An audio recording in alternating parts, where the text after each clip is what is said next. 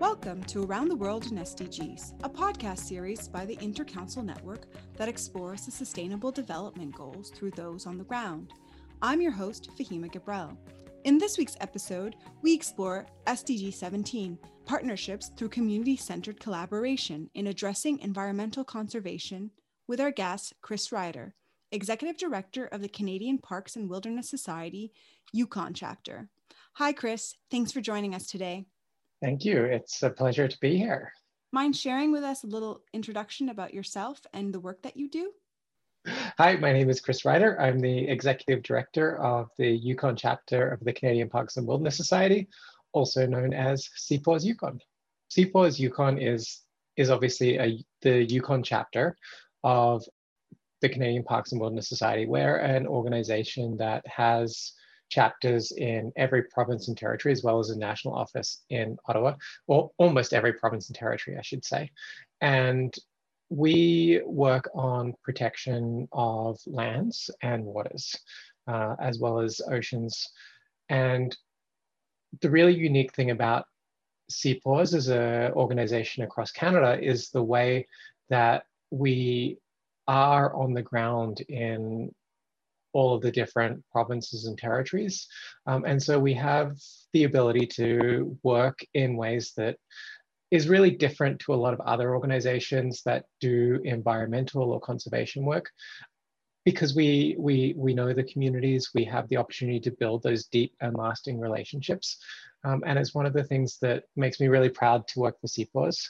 And here in the Yukon, we've we've been running since around 1993, and we were originally formed in order to start work to protect an area called the Peel Watershed, which is in the uh, northeast of the Yukon.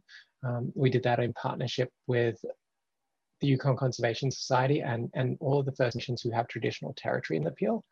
And that, that was a roughly uh, 30 year campaign in the end because uh, we, we we still haven't completely finished it, uh, but we had a huge uh, campaign success with that um, just in 2019. So um, it's been a long, a long campaign, and we've learned a lot from it. It's it's been really exciting for, for me to be part of. How does the work of your chapter differ from other regional chapters in Canada? So here in the Yukon, and this is where I can use the, the best example because it's where I know, um, we are based in Whitehorse.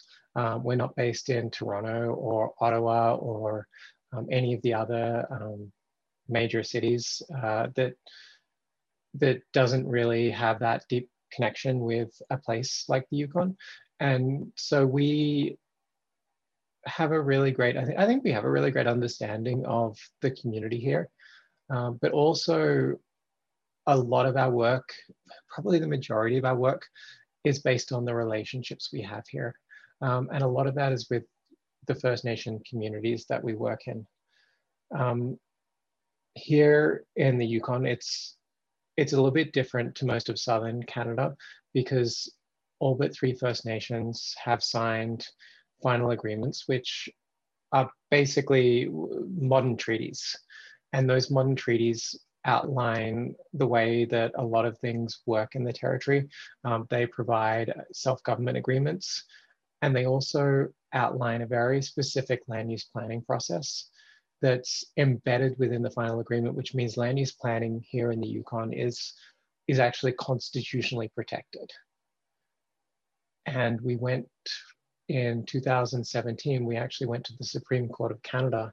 Um, CPAWS along with other organization, another organization in town, the Yukon Conservation Society, together with the First Nation of Na-Cho Nyäk Dun, uh, together with Tr'ondëk Hwëch'in and the Gwitchin First Nation in Old Crow um, in the Northern Yukon, we actually took Yukon government to all the way to the Supreme Court of Canada in order to protect that constitutional land use planning. Um, and that land use planning process, I should say. And it's one of the things that I think I'm most proud of in terms of the work that we've been able to do. Because in order to do that, it, it required so many, so much trust and, and strength of relationships that had been built uh, and, and largely by people before me, um, but the relationships that our organization had to develop with the First Nations to do that is, is just really an important part of the work that we do here. Um, and I think from what I understand, that was actually the first time that we've ever had conservation organizations and First Nations um, stand together at the Supreme Court of Canada as co-litigants. And, and that's something I'm, I will always be so proud of. So um, what's interesting is that as you mentioned before co-litigants. So like both of you are are both groups or organizations and communities had actually banded together under one one cause one movement. Um, are there other examples that you have experience in which that has led to the success of your objectives in regards to conservation? Yeah um, it's a really great question and I think one of the things when I think about conservation and our sector, I can't step away from what is essentially a incredibly colonialist history of the conservation um, conservationist movement from its very beginnings. Uh, you would essentially have, frankly, a, a bunch of white men who would look on a map or who would look at some particular wildlife interest or something like that, uh, they would draw some lines on a map and they would say, okay, here is a park. And that has happened across the world for decades and, and decades. And there was never uh, a concern about whether or not the, the First Nations who'd been people or, or Inuit or Métis people, um, in many cases who'd been living in in a sense of, I guess, harmony with those lands for millennia. Um, there was never a concern about what impact it would have on them because basically um, the, the conservationists had just said, well, this is what's happening and, and that's, that's what, what it is. Um, and so people were expropriated from the lands that they'd hunted for millennia. Um, and we've seen that all across Canada. Um, and, and in the Yukon, the, the establishment of uh, Kluane National Park is a great example of that, where um, the lines were drawn and, and First Nations people were told, this is not a place that you can be anymore. And so I think one of the things that our sector is having to go through right now is a reckoning as we start to both grapple with that um, problematic history and look at the ways that we should be working now and to me, that means that we should, we, we need to look at where we're First Nations. We need to ask the questions, what is it that, to a First Nation, what is it that your conservation goals are? What would you like to achieve um, within your traditional territory? And then I see it as our, our role to a large extent to, to help provide the support to achieve those goals. Um, because to me, that is not just the way that we can succeed in conservation in 2020, but it's it's just kind of the, the good way to work. Um, and I always I always think back to an elder, um, a Vuntut Gwich'in elder, Lorraine Netro, um, who is someone who I am so privileged to know. Um, and she's been working on the campaign to protect the Arctic refuge in Alaska. Um, which is the calving grounds of the porcupine caribou herd, which the Gwich'in people across Alaska and Northwest Territories have had just such a strong, profound relationship with, with those caribou for, for decades. And, and there's been a long, um, long history of work to protect that area and many, many threats. Um, and one of the things Lorraine Netro has said to me on many occasions is we have to do this work in a good way. Uh, and that was the advice that her elders gave her um, 30, 40 years ago um, when that campaign started. And I think about that a lot. And I think about, are we doing this in a good way? Or are we doing this in, in a way that is less good, for lack of a better word? Um, and I think anytime we, as again, as people who are working to protect land and wildlife, we need to be asking ourselves that question, are we doing this in a good way? And, and that fundamentally involves, has to include the collaboration with First Nations people, uh, as well as Inuit Métis, and making sure that we're doing that work in a way that um, supports their goals and interests. And if we're not, I think there's a problem in the way we're working. And, and the other thing I think is really important to acknowledge is when it comes to the relationships that an organization like ours has um, with First Nations, um, it takes years to build those relationships and it can take moments to destroy them. And so it's something we have to be constantly conscious of. And, and again, coming back to what I was saying earlier, constantly thinking, are we doing this in the right way? Are we listening? Are we learning? Um, are we trying to speak for First Nations or um, are we are we doing this in, in a good way? And, and we try to always do it in a good way. And as I said, I think sometimes we make mistakes um, and we have to try and learn from those. But um, I, I hope for the most part we're, we're succeeding. Two years ago, you campaigned for the Royal Bank of Canada to stop fund funding drilling in the calving grounds of the porcupine caribou, along with representatives from the Gwich'in First Nation. Could you share more about that campaign with us? So we're relative newcomers to the campaign to protect the Arctic Refuge, actually. It's a campaign that's been going for literally decades. Um, and the Arctic Refuge is an area, it's, it's in the south, the, sorry, the northeast of Alaska um, on the, the north slope. Um, so basically it's a, it's a coastal region in Alaska and it's the calving ground for the porcupine caribou herd, which is a herd of uh, barren ground caribou, and they have the longest land mammal migration on Earth. So right now there's about 200,000 of these caribou, and every year they, they go to the Arctic Refuge um, and a little bit to the north, to the west in, um, sorry, to the east in uh, the Yukon, and and they go to they have their young every year and the arctic refuge an area called the 1002 lands um, are just the perfect calving grounds for them to forage for food um, to be relatively protected from uh, predators and so every year they'll travel there um, it's just an incredibly important place uh, for the caribou. It's, it's referred to by the, the Gwich'in people as the sacred place where life begins um, because of because it is so important for the porcupine caribou herd. And then every year, uh, many of them will migrate. Um, as I said, it's the longest land mammal migration on Earth, and they'll go into the Yukon, they'll winter in the Yukon and into the Northwest Territories, and then they'll travel back every every year. They'll they'll travel back to have those young. And there's been a long threat to those lands uh, from uh, largely the US government who's and the Alaskan government who've wanted to open it up to oil and gas drilling.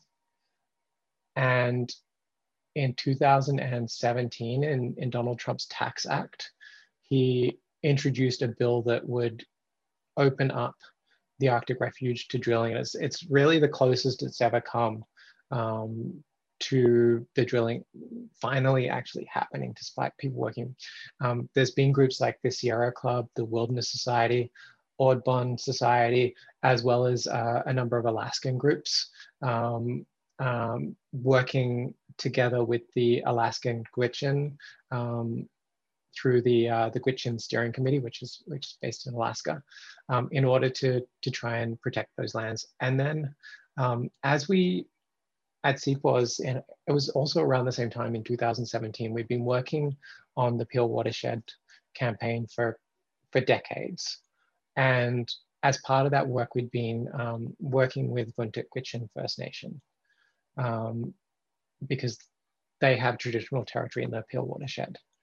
And as we started to get to a point where we're like, we're, we're needing to work a little bit less on this, is there some other things that are really important for us to focus on we had um, some conversations with uh, with the chief and, and former councillor um, Dana Tizya-Tramm, who's who's now Chief Dana Tizya-Tramm, um, about whether or not there would be a role or whether there would be a need, whether we could be helpful. And um, ultimately, um, Chief Tizya-Tramm invited us to be part of the the big um, campaign alongside all of those Alaskan and U.S. groups and the the Gwich'in Steering Committee. And, and since that time, we've worked really closely with uh, particularly Vuntut Gwich'in uh, First Nation out of Old Crow in the Yukon uh, to, to do what we can to raise the profile of the issue in Canada um, and to basically provide that transboundary kind of pressure in any way we can. And, and one of the things, um, one of the things we often talk about is like the caribou, um, they don't realize there's a, a border there. Um, they don't have like little caribou passports that they uh, have someone checking every time they cross. Um, they, they don't realize that um, that Canada and the US are separate because it's all just part of their uh, migratory route. Um, and so that's why we wanted to make sure that that people sort of had a, an understanding that what happens there in Alaska also affects the Yukon and particularly the Gwich'in people in um, in the Yukon and Northwest Territories, as well as like many many other people who who every year go and rely on that herd. They go to hunt uh, the herd, and that fills their freezers for the winter. Um, and so one of the things that they'd been working on in the US was a campaign to ask US banks to commit to not funding drilling in the Arctic Refuge. And uh, so, so CPAWS, myself, and uh, Malcolm Boothroyd, who's who's our lead campaigner on this program, and um, just one of the most creative people you'll ever, ever meet, um, and as well as uh, um, Lorraine Netro and and um, Liz Staples, who works for Vuntut Gwich'in government, uh, and the chief were all like, should we do something like that in Canada? And uh, we, we agreed to, and that we would do it and we would see what we could do to just make sure that the Canadian banks were committing to not, um, to not drilling. And so la, December 2019, um, we traveled to Toronto, uh, myself, Malcolm, Liz, as well as um, Councillor Cheryl Charlie, and a, a youth councillor from, um, from the Gwich'in Tribal Council in the Northwest Territories. Um, and we traveled to uh, Toronto and we went and we had meetings with um, the five big Canadian banks.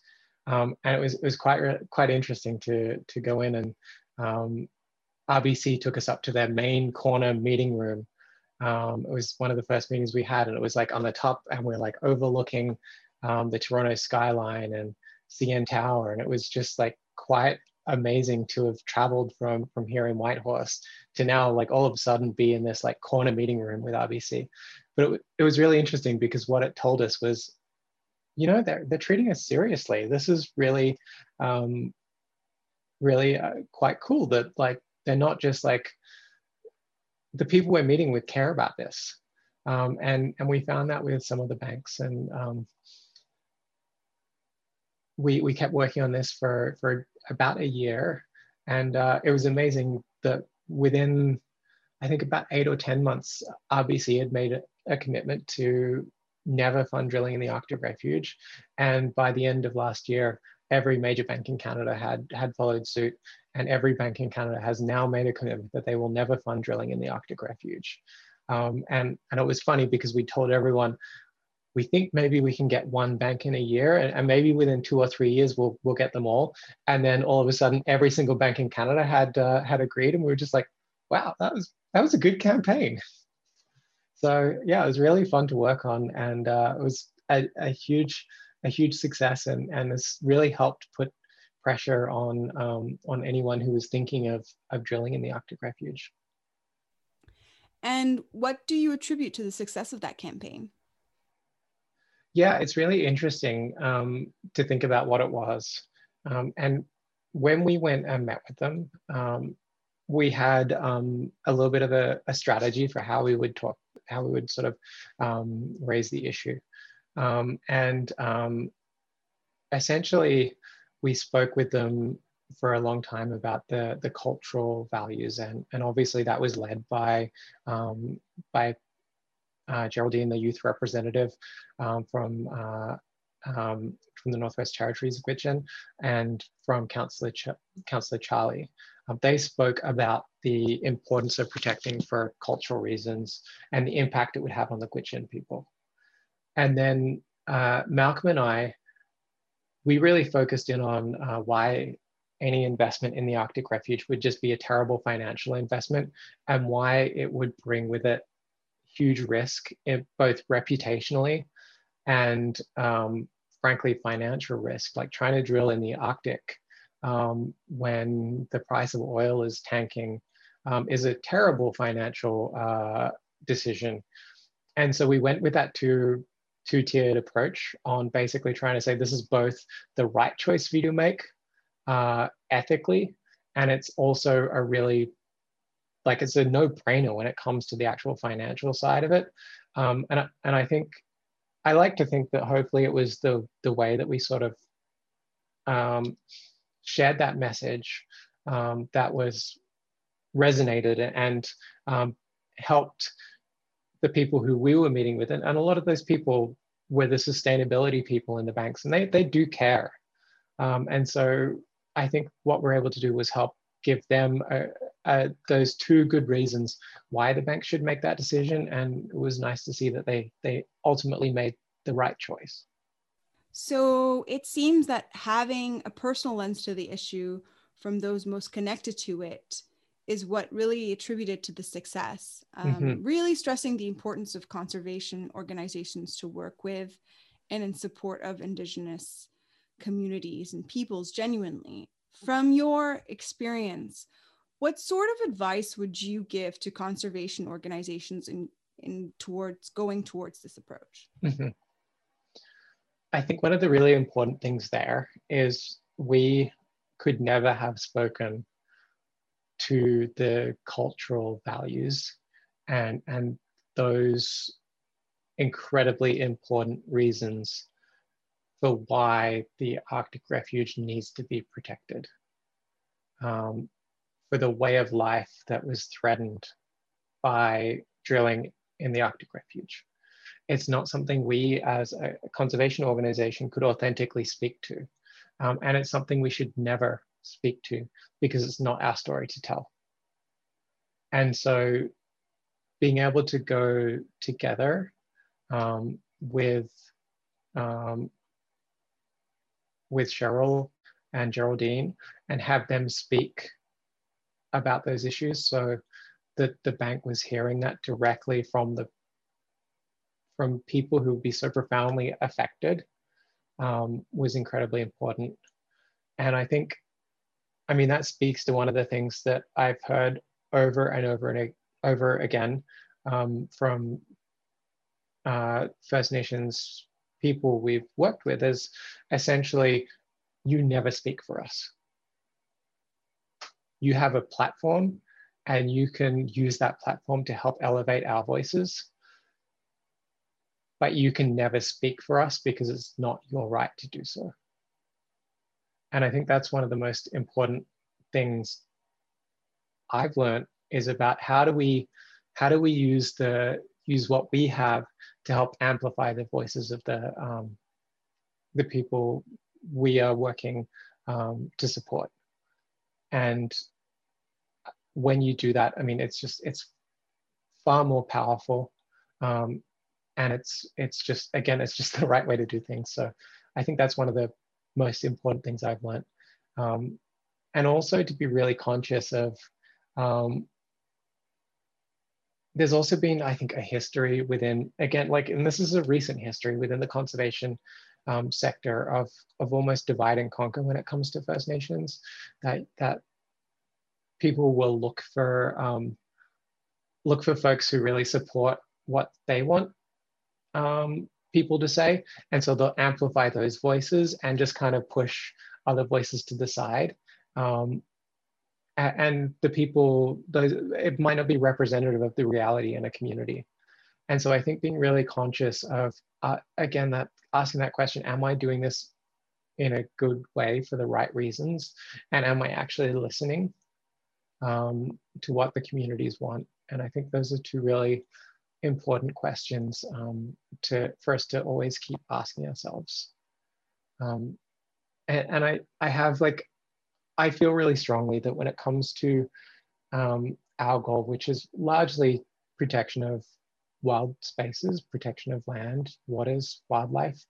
Um, we go to that in an authentic way, but but also at the same time, if a if a we do that in a way we, we basically say well, what is it that you want to protect? And we can help achieve that.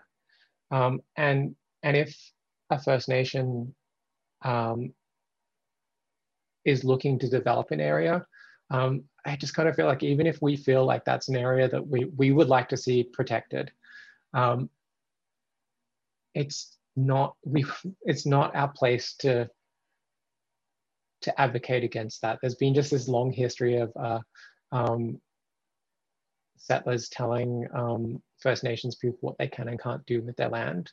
Um, so I really see our role as, is again, is to support, provide that support.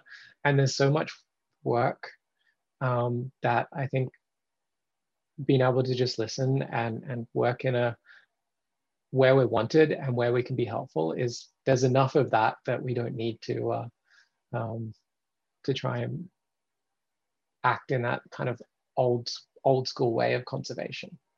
COVID 19 has taken a priority, making other things like addressing climate change and conservation a secondary priority. How has the pandemic impacted the work that you do? It's a really great question. Um, and I think one of the things, one of the things that COVID 19 has, I think, reminded many of us is the concept of, of One Health um, and, and the connectedness between the health of the land, the health of water, um, and human health, um, and how important nature is for us as, um, as humans. Um, and living here in the Yukon, we've been really lucky. I mean, partly because uh, we've had a comparatively small number of cases here, um, which has given us um, a lot less um, a lot less of that kind of deep, profound fear that maybe um, folks in Toronto have where they're surrounded by it. It also means that because there's less, maybe maybe it's a little bit more like a uh, a boogeyman in a closet where we can't see it as much. So so there's it affects in other ways of making it sometimes more scary. Um, but at the same time, we've been really lucky in the way that we've been able to um, still get out and uh, explore um, the land and wilderness, and particularly in the summer here. Um, we've been really lucky, and I think that's kept a lot of people um, in a better place than we might have been um, if we hadn't been able to go out and if we weren't somewhere with so much nature around us. So I think COVID-19 has really reinforced, in some ways, it's reinforced the importance of the work that we're trying to do. Because without nature, um, our health will suffer. Um, and, and even in places like Toronto, Vancouver, um, and then there's just the practicalities of it's obviously made work harder. There was just a, I think, a profound sense of exhaustion from all of us for the last um, year or so um, that's just really difficult to recover from. Um, and then just those little things like the ability to have um, face-to-face meetings with folks um, and travel up into the communities and um, meet with elders, meet uh, face-to-face with uh, chief and council or, or others um, has been severely limited uh, and just made much more difficult in close, what do you think Canada should do in the area of partnerships to protect our land and waters? Mm-hmm. Um, I'm sure there's lots of ways, uh, and the way, but the way that I think I can probably speak best to is um, thinking about that role of, of nature and connectedness. I, I know that Canada has committed to protecting 25% of the land by 20 land and water by 2025 and 30% uh, by 2030.